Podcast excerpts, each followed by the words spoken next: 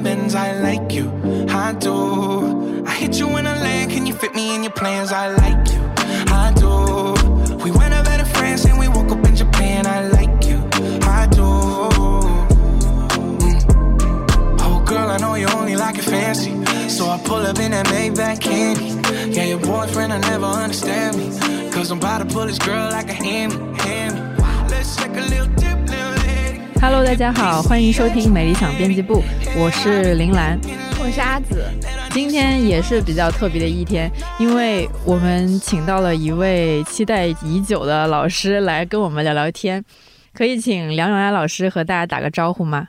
大家好，非常高兴在今天跟大家一起来聊一聊。今天请到梁老师来我们这儿，是因为梁老师最近在理想国出了一本新书，叫《梁永安的爱情课》，里面是梁老师以前演讲稿的集合。其实我们也是了解到，您是一位比较文学的教授嘛，您的文学背景如何影响您对爱情的理解呢？因为我们做比较文学、比较文化，生活的跨度比较大。比如说，我在国内经常要去西部啊，啊四面八方。比如说，不同的文化区域，云南啊、新疆啊、西藏啊、内蒙啊、啊宁夏等等，也在国外教过六年书吧。不管是在日本呐、韩国啊、美国啊，那么也跟欧洲啊什么都有一些交道。那么这里边呢，就有一个很大的文明的差异，里边就可以发现人们大家对爱情的理念、对生活的选择，随着不同的文化传统，它还是有很大的差异的。从我们来看呢，就觉得很感叹，就说明明可以一步跨过去的东西，好像就是跨不过去，就想的很多啊，这是障碍。尤其是比如说我在俄罗斯的时候，圣彼得堡大学，哎，那个乌克兰姑娘，她跟一个中国东北小伙恋爱，很快就结了婚。东北小伙的家境一般，乌克兰的姑娘很漂亮，很跟他聊起来，我说你怎么这么快跟他结婚了？也没有考虑以后他的家庭条件不是很好的问题，他就瞪着大眼睛跟我说：“太奇怪了，怎么会考虑这个东西？”他说：“相爱嘛，就是相爱了就结婚，说是这个收入啊、钱呐、房子啊，这个不是主要的事情，是吧？”哎，我觉得人家就是特简单，是吧？特简单。我跟那个男孩聊起来，那个男生也是，哎呀，很朴实学艺术、学美术的，啊，就是我们在我们这里有时候觉得这个事情想不通。怎么搞的？就说一辈子最珍贵的一个非常美好的情感，怎么就轻易的跟那些别的东西做交换？啊，就会那个东西觉得那么会那么重要啊？我觉得一个三四十平米的房子跟一个七八十平米、跟一个七八百米的房子谈恋爱都一样，是吧？这个可能是一个过程吧，我就感觉从跨文化的角度看，这个现代化过程啊，是一个物质增长过程、中产化过程、城市化过程，欲望和形形色色的流行的。一些生活标准都很普及，所以人还是我们人活得很勉强，爱情拖上了太多的负担，那就会这个感觉，这个感觉。所以，我其实我真的我见过很多地方，爱情这个问题就是把它跟其他东西有个非常好的选择性，一辈子遇到一个爱的人就是最重要的，这是最大的一个人的生命的价值。为什么把它好像很轻易的就放弃了，是吧？我就觉得，哎呀。这个事情不能简单的说，因为我们庸俗啊，因为我们太功利啊，因为我们的代际关系啊，我们的社会环境啊，哎呀，我们的形形色色的传统里边的给我们带来的关于生活的定义啊，所以我这时候为什么要讲这个问题，要跟方方面面来连接起来讲，还是想让我们活得更自由吧。嗯。在读您的书的时候，有看到您引用了很多从文艺作品里面出来的一些爱情故事啊，或者一些呃人物的成长的故事嘛？有没有哪一部文艺作品曾经给你带来很大的震动呢？从普遍的来说啊，不管是电影啊、小说啊、戏剧，它都是把我们现实生活里面可能会回避的那些选择，给它变成了故事。也就是说，他如果活得跟大家不一样一点，会发生什么？里边呢就会出现很多困境，但是也会出现很多打开，也会出现很多悲心，啊，最后也会实现很多幸福，很多幸福。这个里边都要有一个生命过程。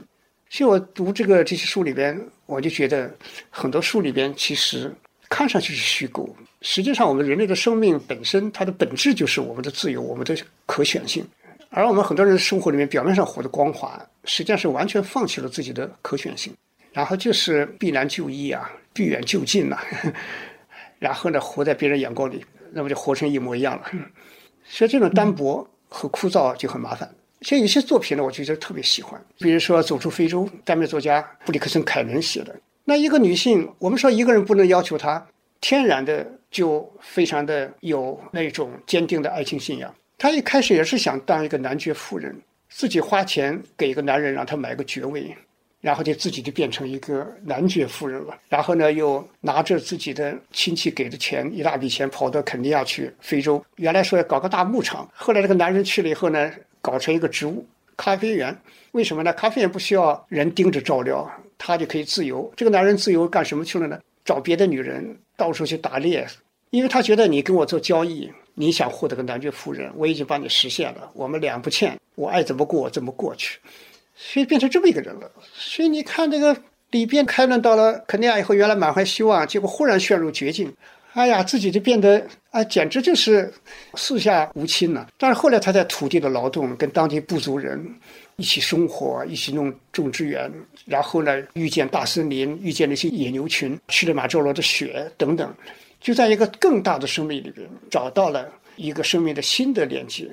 是到最后又遇到了恋人丹尼斯啊！到最后小说的结束的时候，你看丹尼斯飞机失事去世了。开着去的时候带着几车皮的必用品，什么象牙雕的什么，还有精致的镜子。等他离开的时候，东西都烧掉了，咖啡园烧掉了。最后那些东西他都不要了，就带着丹尼斯留下的几本书，觉得非常满足的离开生活了十六年的肯尼亚，觉得生命完全不一样了。原来几车皮的那些必需品都是不必要的，所以我这个就觉得实现了生命伟大的自我发现。所以凯伦本人他这个作品很有自传性。回到丹麦以后，没过几年开始写小说，把自己的经历、人生的里边的内在体验都把它变成了那么好的小说。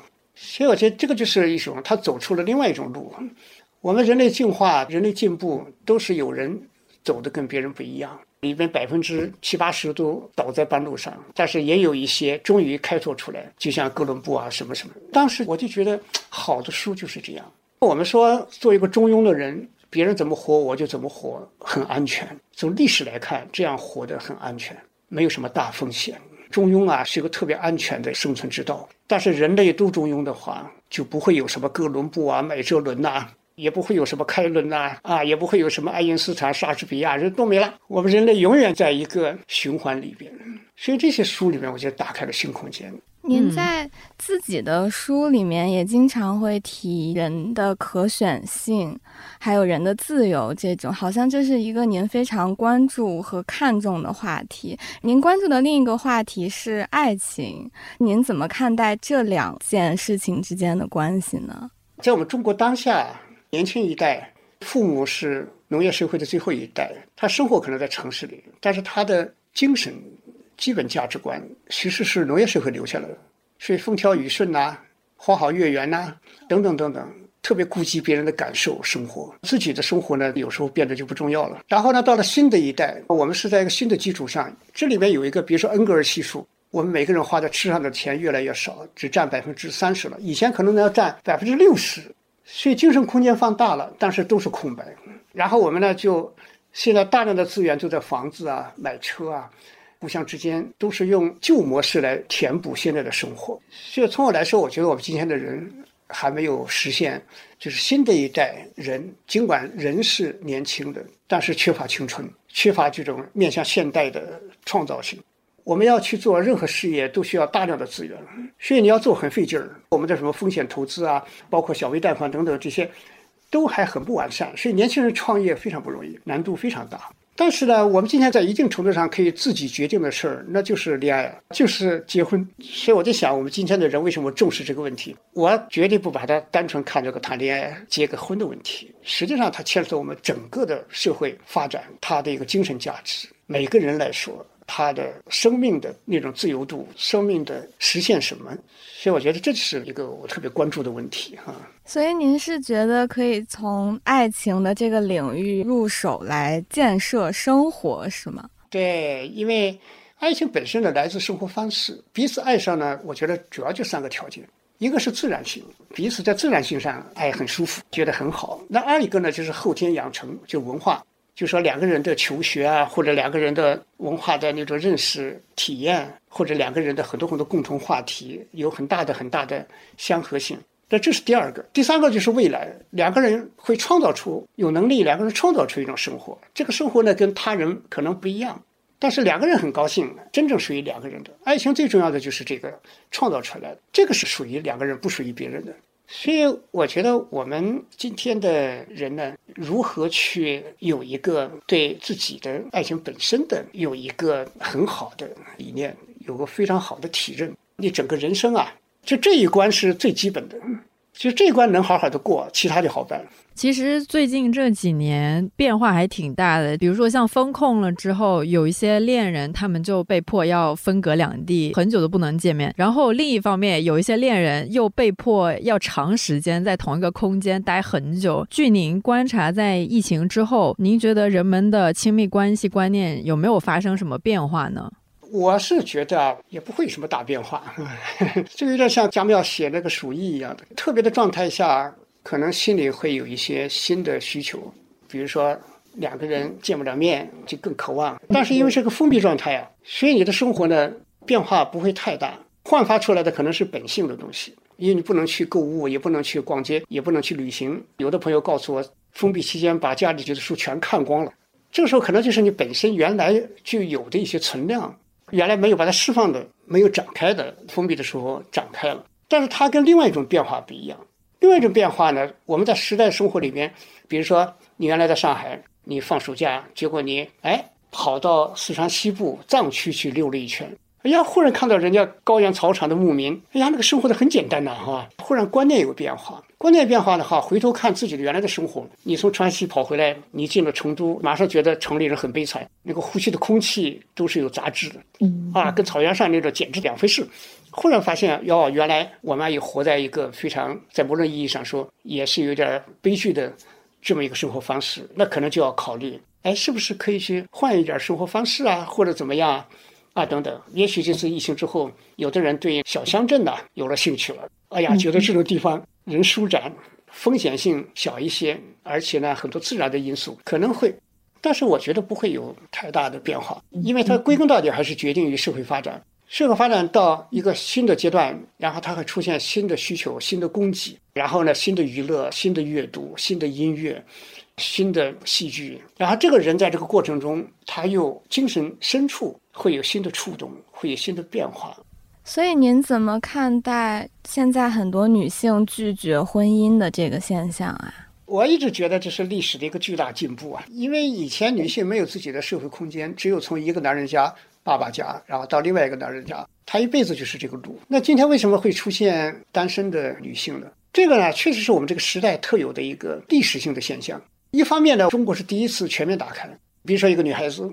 哎，工作也很好，专业也很好，外语也很好。一个人的时候也有业余时间，下了班自己去喝喝咖啡啊，拍拍照啊，听听音乐会啊，什么什么，很好啊。然后有长假期呢，还到国外走走，看看不同的生活。你说这个单身生活历史以来从来没有过，非常好啊。你一旦谈个恋爱啊，那就坏事了，就两个人互相局限，各种顾忌，所以呢就会出现这样一个很大的问题：人在单身的快乐里边为什么而放弃？肯定是遇到一个人，尽管自己有所限制，但这个限制里面获得的幸福要超过那个一个人的自由的快乐，那才是值得的。但是现在很多女孩子根本就没找到这样的人，根本就没遇上这样的人，不像以前农业社会出去光溜溜的，不结婚，一个人孤孤独独过得凄凄惨惨的，现在可以过得生龙活虎。啊，可以过得新鲜活泼的，所以这个他一定是要结婚的话下很大决心的，真的是要遇到一个，哎呀，真的是让自己甘心情愿去走到一起的人。当然了，我们不是每个人都是这样的单身，很多人是无奈，也不见得有这么丰富的文化艺术内涵。一个人觉得很焦虑、很孤独，哎呀，不知道该什么，看别人又很羡慕，那处在这种非常焦虑、沉重的单身。那这个呢，就会出现两种人。那一种呢，就会想办法，无论如何把结婚当做一个第一要务，然后去解决它，不断的降低自己。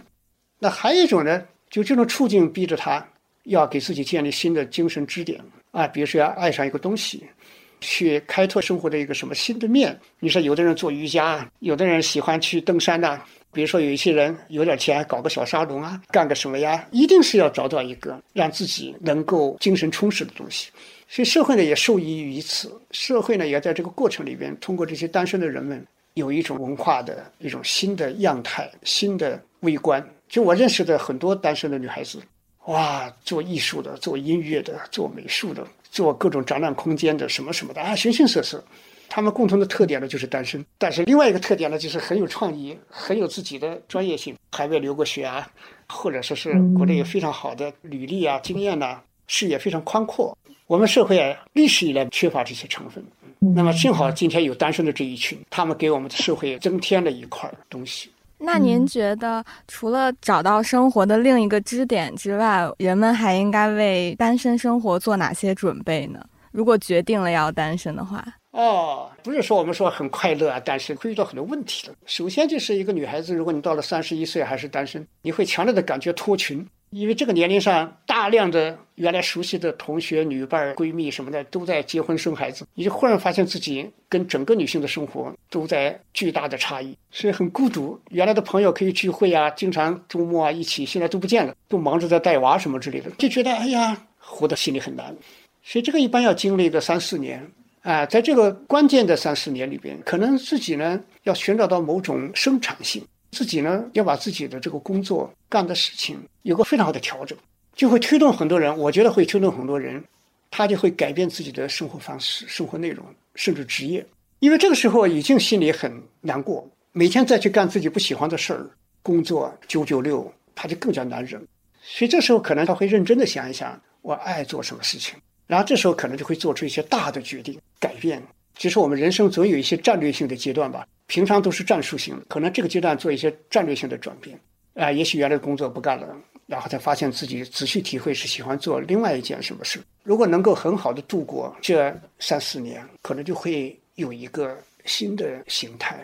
女性文化里面会增添很多新的东西。嗯，刚才有说到单身这种状态最大的一个特征就是很自由嘛。那两个人在一起的话，又能达到哪种自由呢？哦，两个人在一起就更有意思了。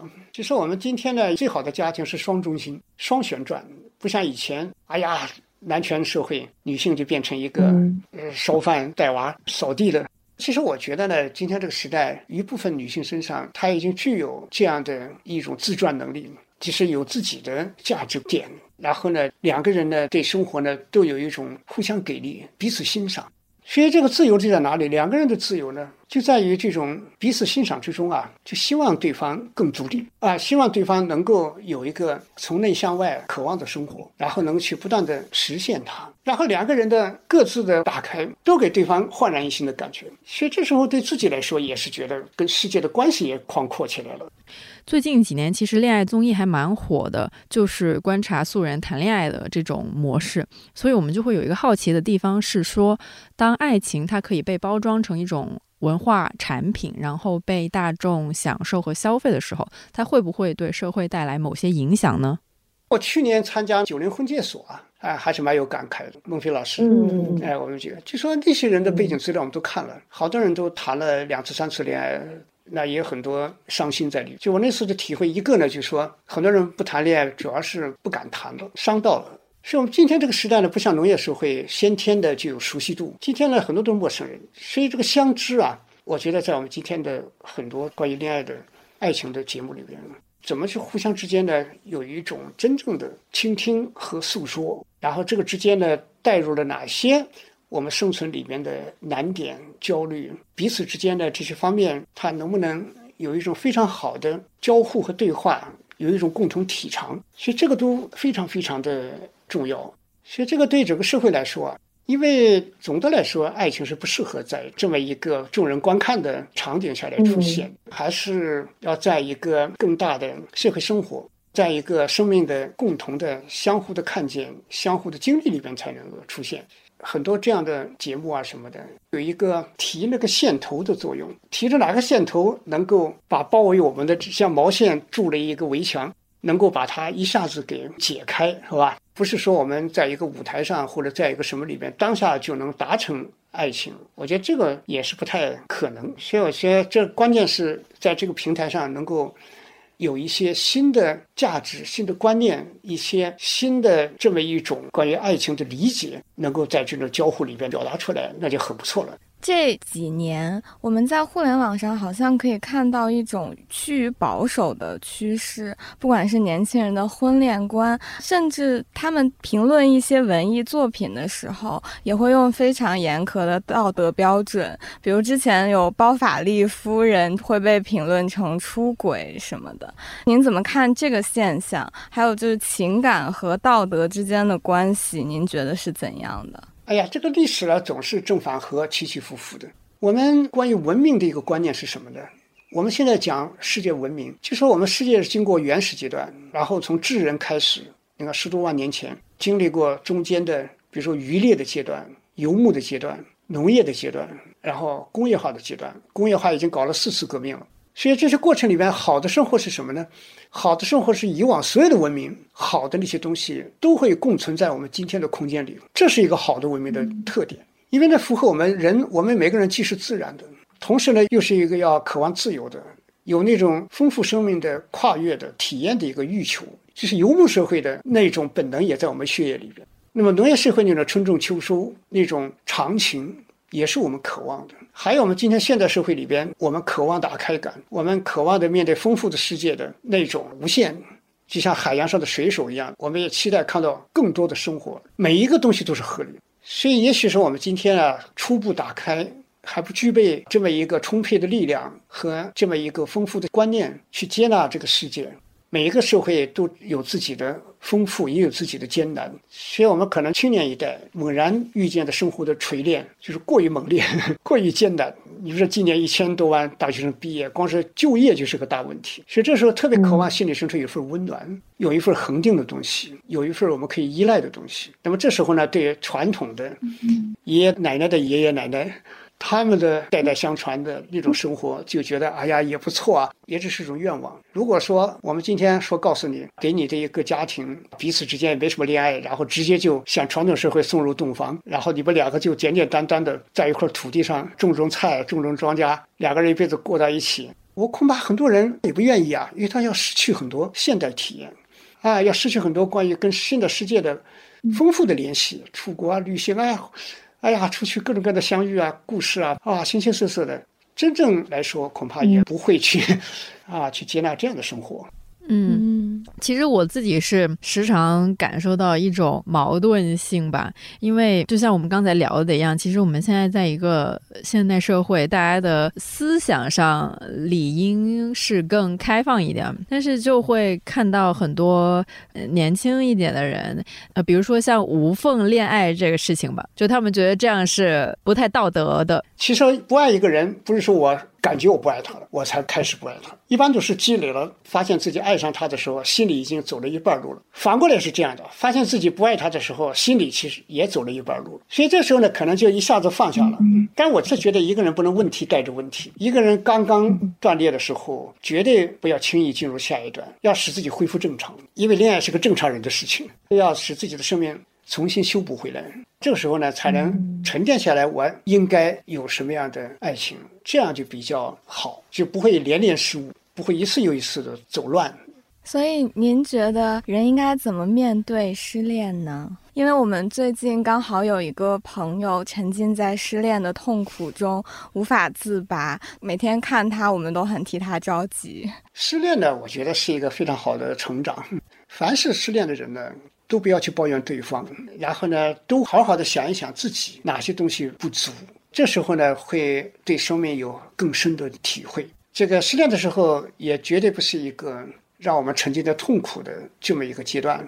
这是整个命运给了你一个机会，让你呢好好的自我体会一下，好好的重建你跟这个世界的关系，重建你跟生活互相之间的关系。所以有了这个失恋的话。我觉得在这个过程里边，哎，故事，只要你好好的反省自己，哪怕这个反省自己不太应该，你可能做得非常非常好，可能主要的问题在对方身上。但是只要有你自己的反省的这样的一个心情，你会出现一个人的一个非常大的提升。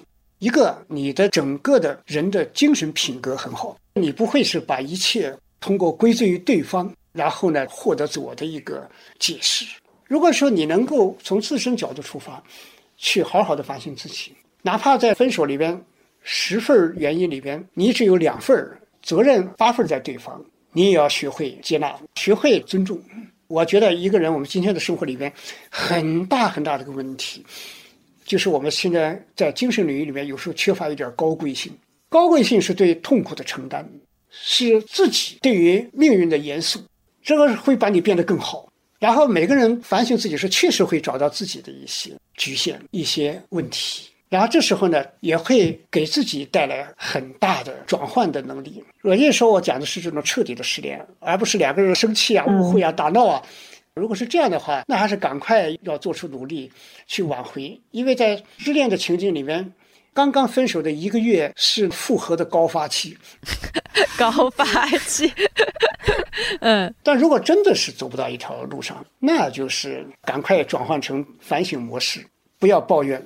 不要变成一个希斯克瑞夫，整天要去怨恨对方、怨恨凯瑟琳，把自己整个生活从此以后，你的生活就会被这种情绪塑造。你可能以后在整个生活里边那种负面，你的那种面对世界的那种脆弱感，你对这世界的信任感都会被摧毁。所以我觉得是在这个问题上是人生的关键点之一，一定要拿出最大的精神力量来。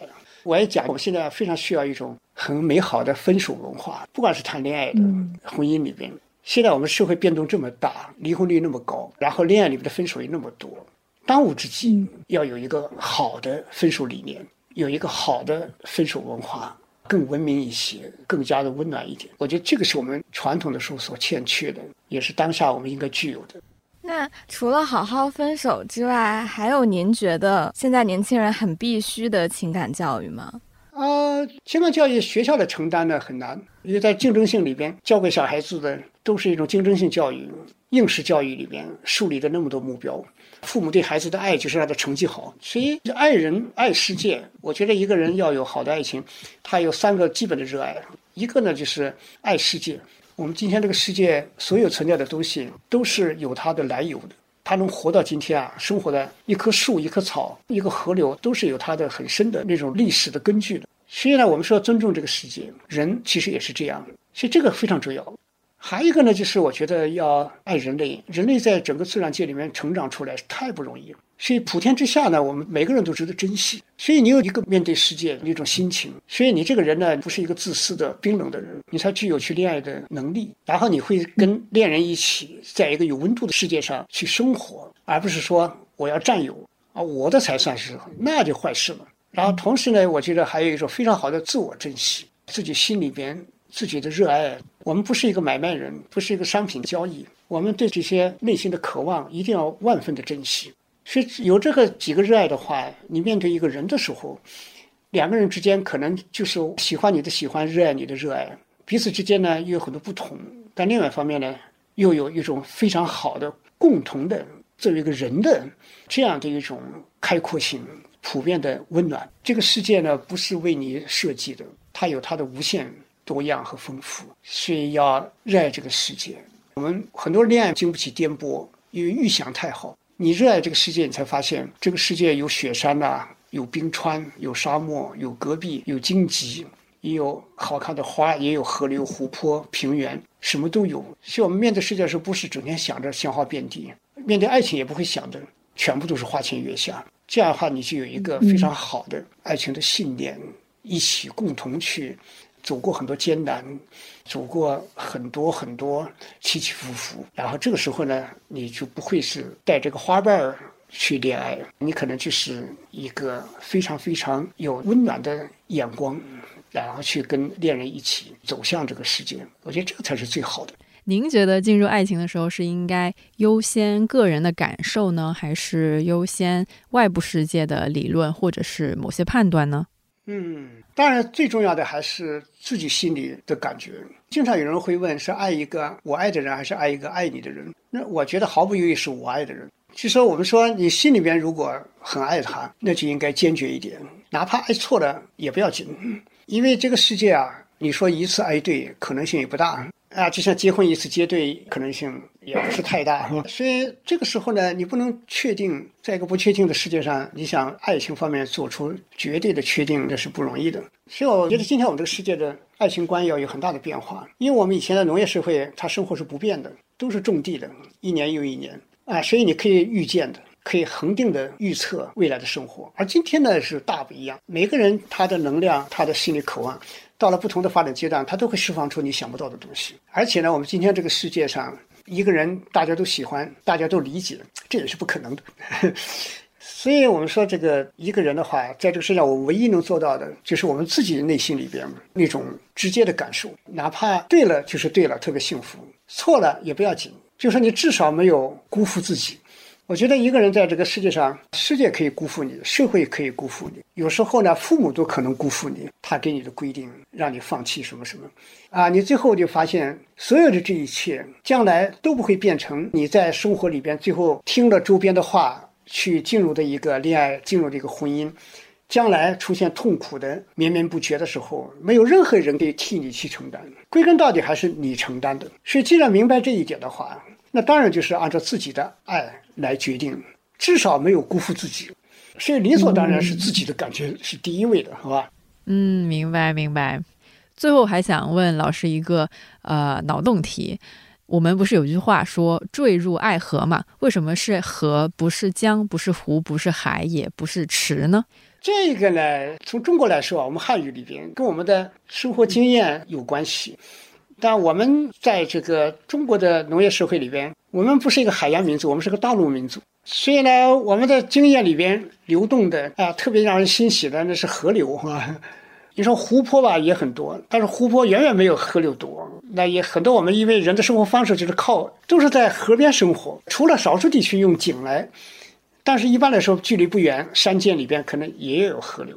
所以那是个表达了一个什么呢？我觉得还是一个幸福感，是吧？生命的必须啊，那那种幸福感。海洋呢，倒是在西方文化里边，特别法国文化里边，那倒是一个爱情象征。因为那个海洋在法国文化里边，它有三重象征意义。那一个呢，是象征着孤独，也像孤独之中的自由，面向大海无限，是吧？另外一方面呢，蓝色大海也象征着一定的忧郁感伤。那最重要的象征爱情，蓝色里边的那样的一种深厚。波涛汹涌里边的激烈，呈现着我们的爱情的特点。但是我们中国人呢，就连海的经验，其实还是要远远比不上河的感受。这点上呢，还是有一个文化的特性在。